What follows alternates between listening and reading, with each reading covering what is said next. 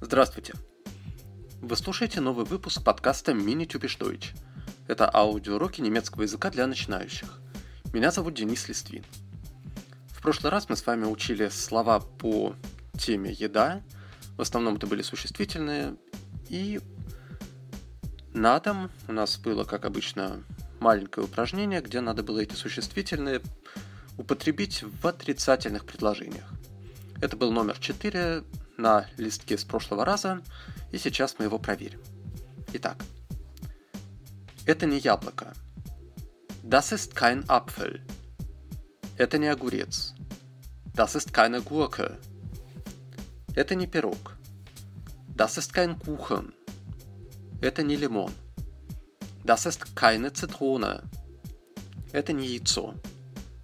Das ist kein Ei. Это не тарелка. Das ist kein Teller. Это не стакан. Das ist kein Glas. Это не сыр. Das ist kein Käse. Это не чай. Das ist kein Tee. Это не пиво. Das ist kein Bier. Это не вино. Das ist kein Wein. Это не молоко. Das ist keine Milch. Это не колбаса. Das ist keine Wurst. Это не мясо. Das ist kein Fleisch. Это не чашка. Das ist keine Tasse. Это не сахар. Das ist kein Zucker. Это не масло. Das ist keine Butter. Это не сок. Das ist kein Saft. Это не хлеб. Das ist kein Brot. Как обычно, самое сложное в существительных немецкого языка это запомнить, что какого рода.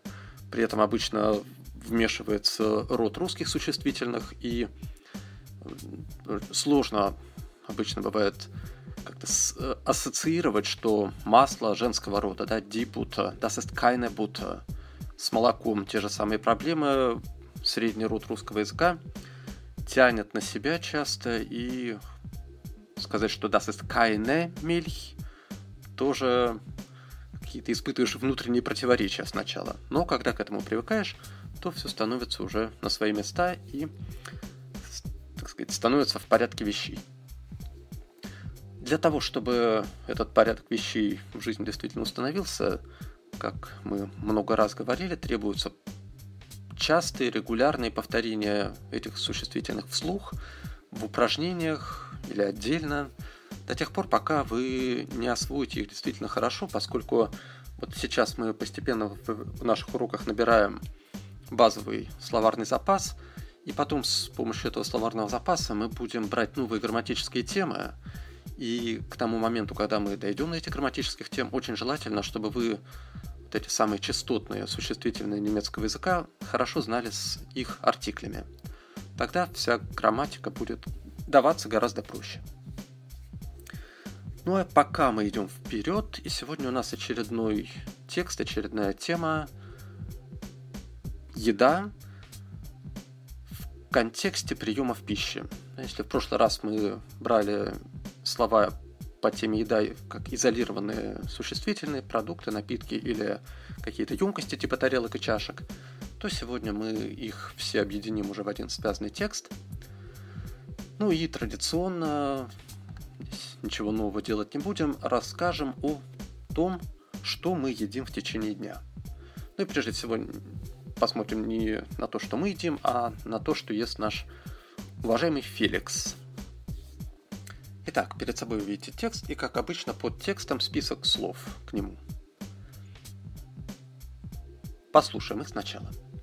Итак, es gibt – есть имеется – Die Mahlzeit. Еда, прием пищи.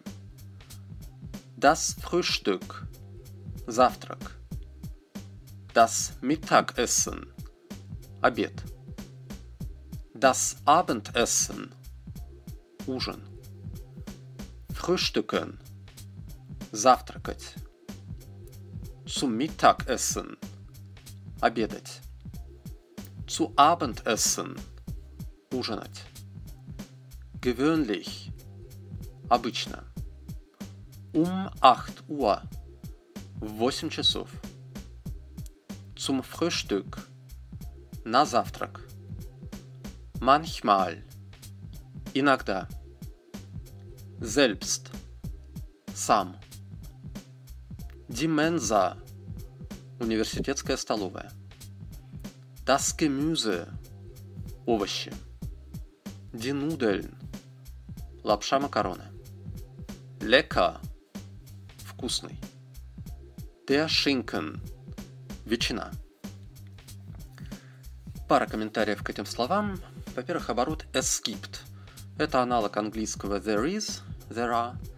Только в немецком языке он не меняется, не зависит ни от рода, ни от числа. Все время используется вот эта формулировка es gibt. Далее, ну, ядром, пожалуй, этого текста будут как раз вот эти приемы пищи, три основных, завтрак, обед и ужин, и глаголы, соответственно, завтракать, обедать и ужинать. Завтракать – это самостоятельный глагол, frühstücken, а вот обедать и ужинать – это такие, как видите, составные глаголы zum Mittagessen, zu Abendessen. Постарайтесь запомнить их как целую связку и не раскладывать при переводе или при восприятии этих слов, не раскладывать их на отдельные слова, чтобы не было «я ем в обед» и «я ем на ужин». Вот, прежде всего, старайтесь видеть целый глагол «обедать и ужинать». Далее, десятый пункт – 8 часов. Когда вы называете время во сколько-то часов, предлог используется умма. Далее, 12 иногда слово manchmal. Там будет фонетический момент, один не очень такой при, привычный, простой. Это мягкое «х» после «на». Manchmal. Конечно, носители русского языка прежде всего говорят «манхмаль» и не особо напрягаются. Но поскольку в русском языке соч... такие сочетания с мягким «хе» в данной позиции не встречаются в принципе.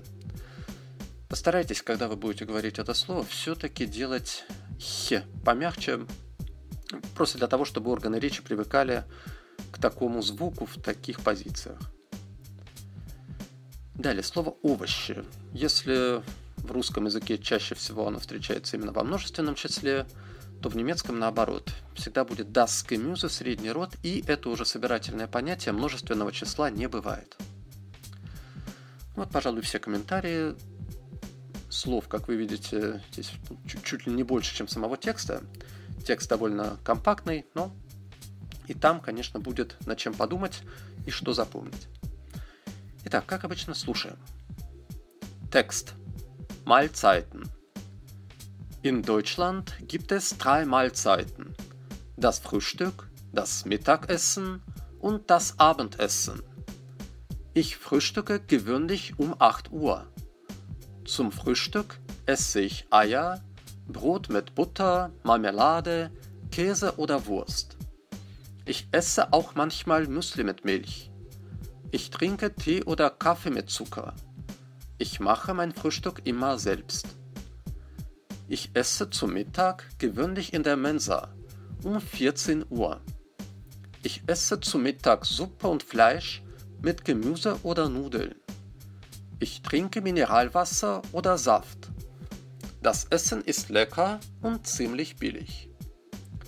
Ich esse zu Abend um 19 Uhr. Zu Abend esse ich oft Brot, Schinken, Käse oder Eier. Ich trinke am Abend Tee oder Bier, manchmal auch ein Glas Wein.